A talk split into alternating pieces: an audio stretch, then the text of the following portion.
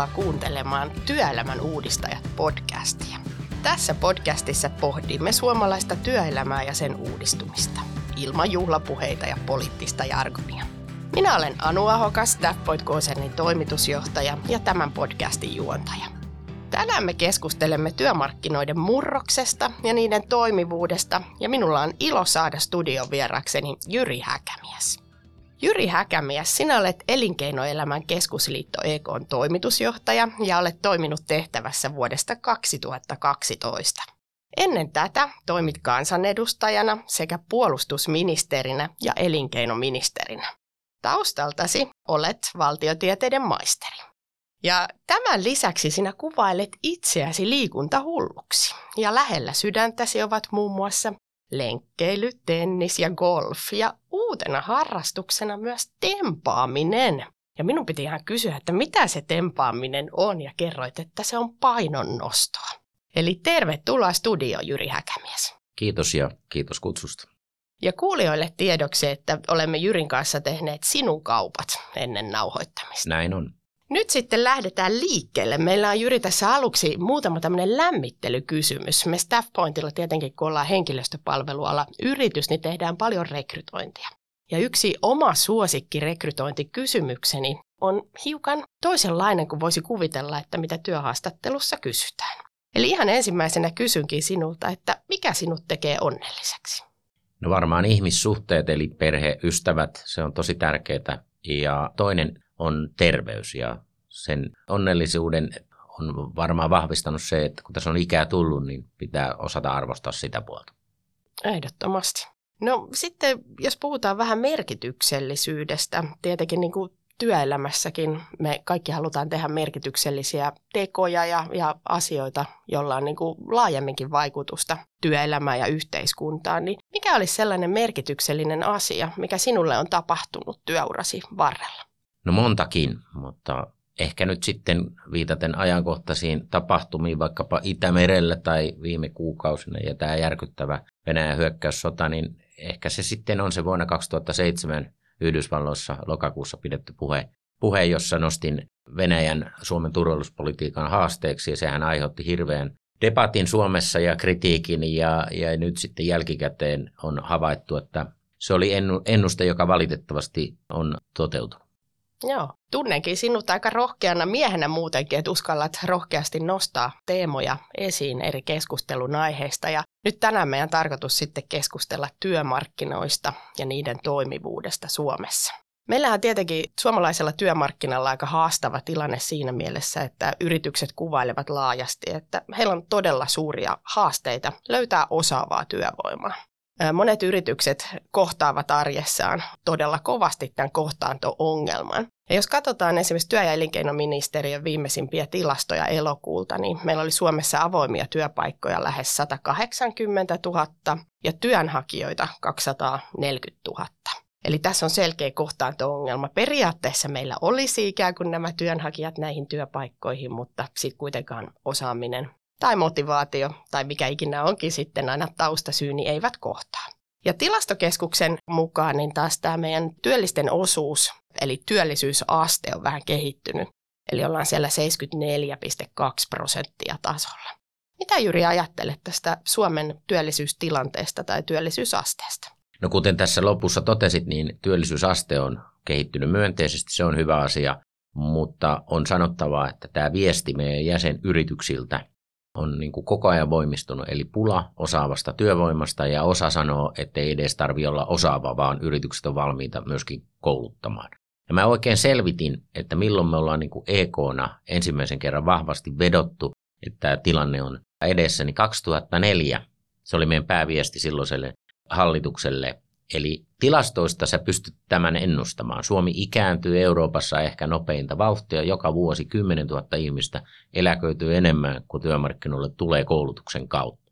Eli nämä on ollut, niin kuin, tämä olisi ollut hyvin ennakoitavissa, mutta jotenkin me emme ole riittävästi reagoineet ja tämä on se tilanne, joka meillä on edessä. Eli yritysten kasvun esteenä on sen työvoiman saatavuus. Se on ehdottomasti meidän jäsenkunnan suurin haaste. Juuri näin. Ja niin kuin kuvaat, niin tuntuu myös, että, että se ei pelkästään enää ole kasvun este, vaan kun puhuu yritysten kanssa, niin osalle se on jopa liiketoiminnan este. Et meillä on esimerkiksi tiettyjä ravintoloita tai hotelleita tai jopa tuotantolaitosten linjoja, joita on jouduttu sulkemaan tästä syystä, ettei löydetä osaavaa työvoimaa. Ja ja tuosta työllisyysasteesta, jos keskustellaan vielä, niin mehän ollaan edelleen niin kuin meidän verrokkimaita perässä.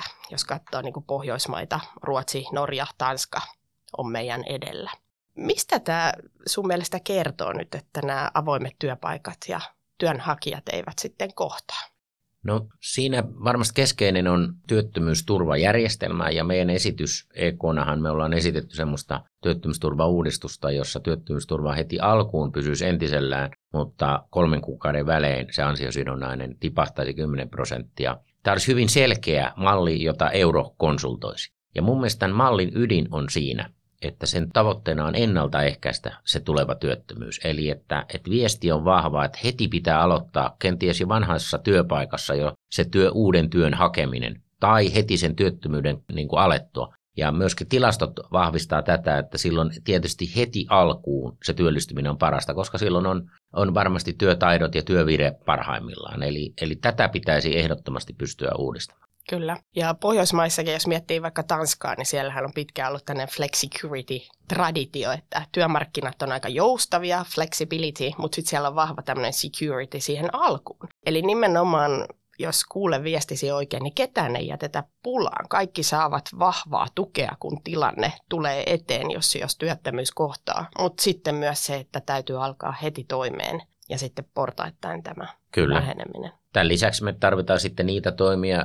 joita on tehty, esimerkiksi eläkeijän myöhentäminen, ja, ja, ja sehän on käynnissä oleva prosessi, eli suomalaiset eläköityy koko ajan myöhemmin, ja se on yksi tavoite, eli kohonneesta eliniästä, niin myös tietty osa pitää tulla työmarkkinoille. Et nythän ennusteiden mukaan taitaa mennä niin, että about nyt syntyvät tytöt elää satavuotiaaksi, ja, ja tämä eliniän pidentymisestä niin kuin tietty osa olisi tärkeää, että saataisiin myöskin työmarkkinoille. Sitten se tietysti tarkoittaa vaikka sitä, että meillä vuosittain myönnetään noin 20 000 työkyvyttömyyseläkettä. Se on valtava yhteiskunnallinen inhimillinen niin kuin ongelma eri syistä. Ja se, mikä on niin kuin haastavaa, niin mielenterveyssyyt on entistä enemmän se syy, että ihmiset väsyy työelämässä. Eli se on yhteinen haaste. Siinä ei ole varmaan yhtä syyllistä tai ketään syytöntä, vaan yhdessä pitäisi pystyä. Koulutuksen osuvuus on myöskin yksi iso kysymys, että miten miten tässä muuttuvassa työelämässä, ja sehän tarkoittaa myös sitä, että kertaalleen hankittu koulutus ei välttämättä riitä, vaan sulla on mahdollisuus työurasi aikana opiskella lisää, opiskella uusia asioita. Tästä on semmoinen aika lohduttava tutkimustulos, eli kansainvälinen konsulttiyhtiö McKinsey tutki tätä, että kun ammatteja kuolee ja uusia syntyy, niin mitkä kansakunnat pärjää tässä kehityksessä parhaiten. Ja Suomi oli kakkosena ja sen selitys on se, että meillä on hyvä koulutustaso. Ja se koulutus luo sen pohjan, että sä voit oppia uutta. Ja kun sä opit uutta, niin sä voit vaihtaa ehkä ammattia. Eli tämä pitäisi ajatella positiivisena asiana, että, että ei tehdä 40 vuotta välttämättä samaa työ, duunia, vaan että, että tota, on mahdollisuus työuran aikana oppia uusia asioita ja tehdä toisia töitä. Kyllä, se on varmasti just näin, että se oma ammattiura ikään kuin fragmentoituu ja tulee tarve ehkä jopa kouluttautua useampaan ammattiin oman uransa aikana. Ja, ja nimenomaan, jos katsoo näitä kansainvälisiä kartoituksia, johon viittasit, niin nämä STEM-ammatit, eli nimenomaan luonnontiede ja insinöörialathan on niin kuin vahvassa kasvussa povattu. Ja tietenkin me ollaan Suomessa vahvoja niissä, kun saataisiin vielä sitten meidät naispuoliset niille aloille vähän vahvemmin edustukseen mukaan. Mutta jos puhutaan vähän vielä tuosta ikääntyneiden tilanteesta, eli tietenkin kun työikäinen väestö meillä supistuu, ja tässä kun tullaan vaikka 30-luvulle, niin tilannehan on jo huomattavasti radikaalimpi kuin se on tällä hetkellä, eli työikäinen väestö on supistunut merkittävästi. Ja täällä on tietenkin niin kuin kahtalaisia vaikutuksia, eli toisaalta meidän pitäisi saada ikääntyneet paremmin työelämään ja nythän niin kuin ikääntyneiden työllisyysaste onkin noussut viimeisten vuosien aikana. Ja niin kuin viittasit, niin me ollaan jo saatu vaikutuksia aikaiseksi tässä, että eläkkeelle siirtymisikäkin on noussut Suomessa ja aletaan olla niin kuin pohjoismaisella hyvällä tasolla sen suhteen. Mutta miten itse näet, että miten me voidaan niin kuin yhteiskuntana ja toisaalta sitten yrityksissä, miten me työnantajat voidaan pitää huolta siitä, että eläkeikää lähestyvät pysyy tässä muutoksessa mukana ja mahdollisimman pitkään työelämässä? No silloin puhutaan tietysti työn merkityksestä, merkityksellisyydestä, mutta sitten puhutaan tietysti työssä jaksamisesta ja yritykset kyllä panostaa siihen eri tavoin, eli se on johtamista, se on, sillä on iso merkitys ja varsinkin nyt tämän niin sanotun hybridityön johtaminen, että työntekijästä osa on osan aikaa niin kuin verkon välityksellä ja ei ole sitä katse- tai fyysistä kontaktia. Se tarkoittaa myöskin panostamista työterveyteen, eli, eli ihan siis perinteisiä asioita, ihan, ihan taukoliikuntaa. Ja, ja yleensä työterveys on Suomessa varmasti meidän paras osa meidän terveydenhoitoa, eli yksityiset yritykset vastaavat tästä työterveydestä ja, ja siihen ollaan niin työnantajat kuin työntekijät hyvin tyytyväisiä. Ja on tärkeää, että tässä sote-keskustelussa ei sitä parasta osaa niin kuin, tuhota. Mutta niin kuin sanottu, niin työkyvyttömyyteen esimerkiksi johtavista syistä, niin mielenterveys on se pääsyy ja silloin mennään hyvin vaikeisiin, vaikeaselkoisiin asioihin, mitkä siihen vaikuttaa. Mainitsin jo tuon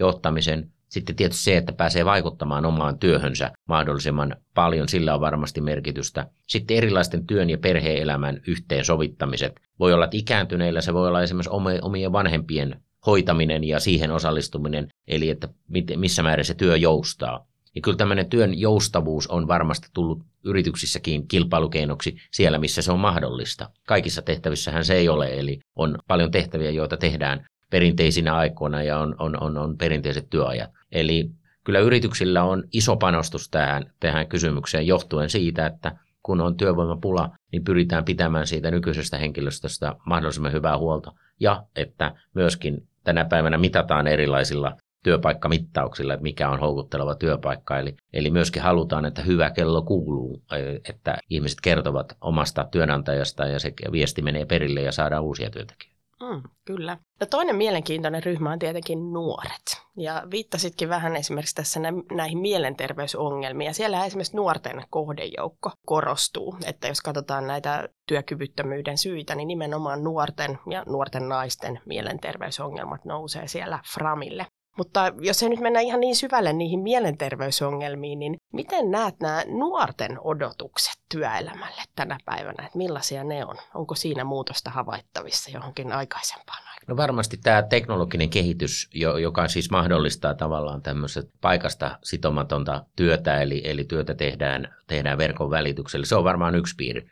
Pitää tietysti muistaa, että kaikki eivät voi tehdä etätyötä. Toinen on sitten selkeästi, mikä tulee hyvin vahvasti lävitse, on se, että nuorille on tärkeää, että mitä se yritys tekee, että se on vastuullista ja se on merkityksellistä. Ja tämän tyyppisiin asioihin yritykset niin kuin panostavat, ja se tulee erityisesti nuorten ikäluokkien puolelta, tämä odotus siitä työnantajalle. Ja itse asiassa toi talous ja nuoret, eli TAT ry, teki tuossa keväällä tämmöisen nuorten tulevaisuusraportin. Ja se, mikä siinä itselle ehkä kuulosti vähän huolestuttavalta, niin siinä tuli tämmöinen tulos, että yksi kolmasosa nuorista pelkää, että työelämä on liian raskasta. Toisaalta sitten, kun he valitsevat omaa ammattialaa tulevaisuuden kannalta, niin siinä on sellaisia tekijöitä, jotka vaikuttaa, kun että on kohtuulliset työajat, turvallinen työympäristö, hyvät johtajat ja kollegat. Ja ainakin oman korvaan nämä kuulostaa vähän erilaisilta kriteereitä kuin mitkä omat kriteerit on silloin ollut, kun on tehnyt sitä ammatinvalintaa. Varmasti on näin, että sun havaintosi on, on ihan oikea. Ja tämä johtamishaaste on muun muassa se, että saadaan rekrytoitua ja saadaan pidettyä. Kun sä viittasit tuohon talous- ja nuoret organisaatioihin, he, niin, niin mun mielestä siellä on, he tutkii nuorten käsityksiä työstä ja yrittämisestä. Ja yksi erittäin hieno tutkimustulos on se, että, että yrittämisen arvostus on noussut ja yrittäjyys on entistä relevantimpi vaihtoehto nuorille. Sehän nähdään tuolta startup-kentästä, se nähdään Slassissa ja monessa muussa. Eli se on ehdottomasti nuorten ikään kuin mukanaan tuomaan äärimmäisen positiivinen asia. Suomihan on tämmöinen startup-maa, moneen muuhun verrokkimaahan nähden, niin vaikkapa Slash on ihan ainutlaatuinen. Toi on totta ja Mä en oikein tiedä, se taitaa lähteä ihan jo sieltä peruskoulusta tämä yrittäjyyskasvatus tänä päivänä, koska esimerkiksi oma poikani, joka on 11-vuotias Aaro, niin Aarokin sanoi tässä yksi päivä, kun kysyin, että mikä susta tulee isona, niin hänestä tulee yrittäjä. Ja kysyin, että minkä salan yrittäjä, mutta se ei ollut aivan selvillä vielä. No se, se selviää sitten myöhemmin ja Tatillahan on tosiaan näitä yrityskyliä niissä muutamassa vierailu ja siellä on valtava innostus, kun nuoret harjoittelee työelämää ja yrittämistä ja pyörittävät siellä ihan oikeita yrityksiä yhden päivän ajan.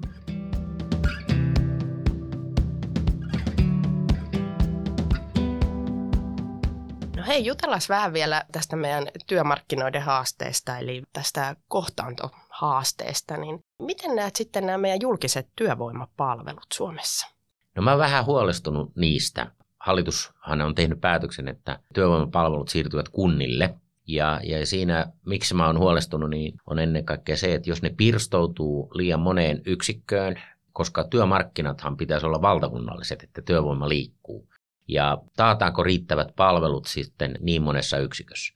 Ja ehkä kolmas pointti on se, että meidän EK-viesti on se, että näissä uudistuksissa pitäisi enenevästi käyttää yksityisiä henkilöstöyrityksiä, joilla on kokemusta, joilla on hyvä tuntuma yrityksiin ja joilla on kokemusta isoistakin rekrytoinneista.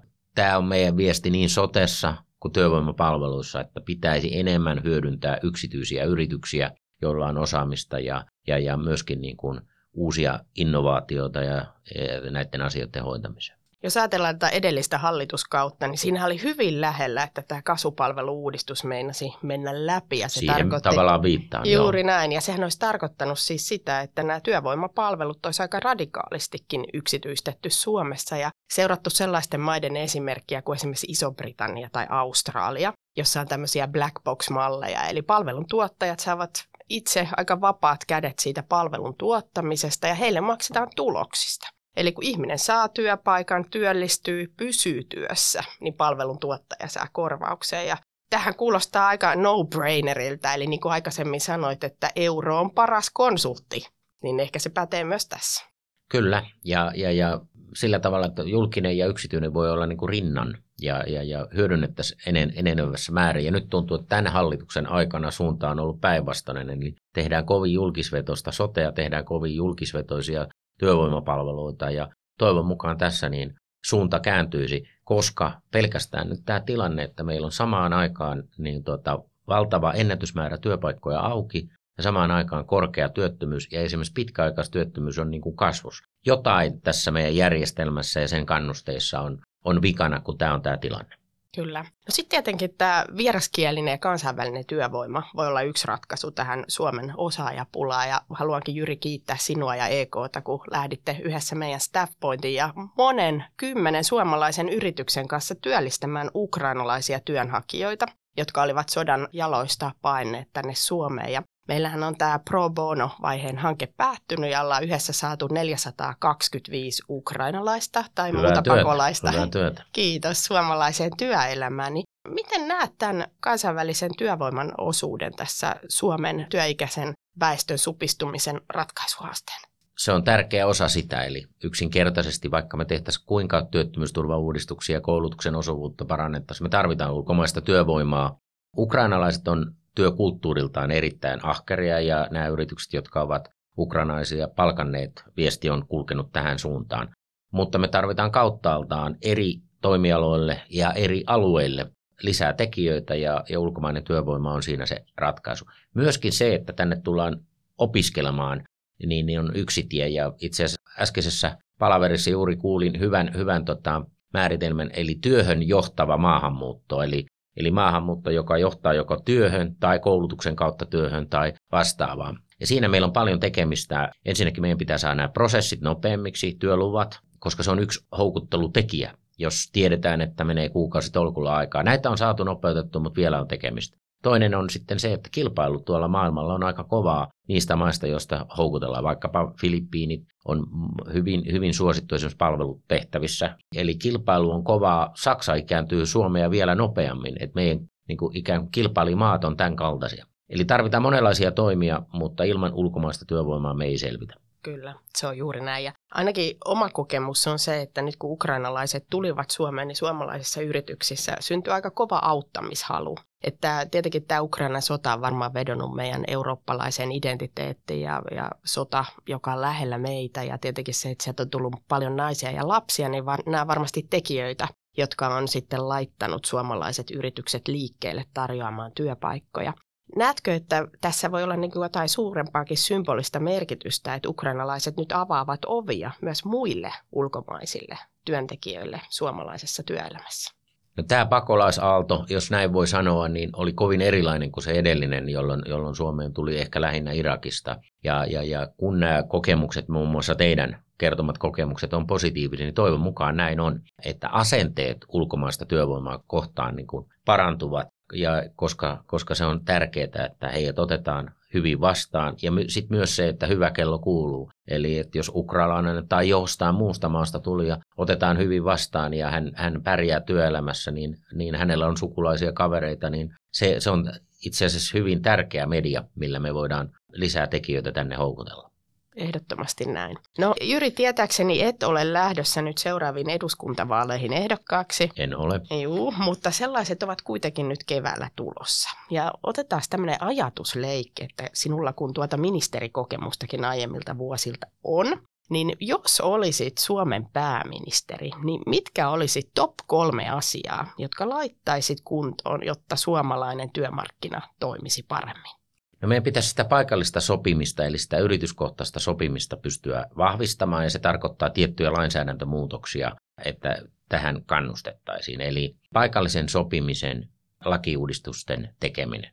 Toinen olisi sitten varmasti tämän työttömyysturvauudistuksen tekeminen niin, että työstä tulee ensisijaista, että se kannustaa työn hakemiseen.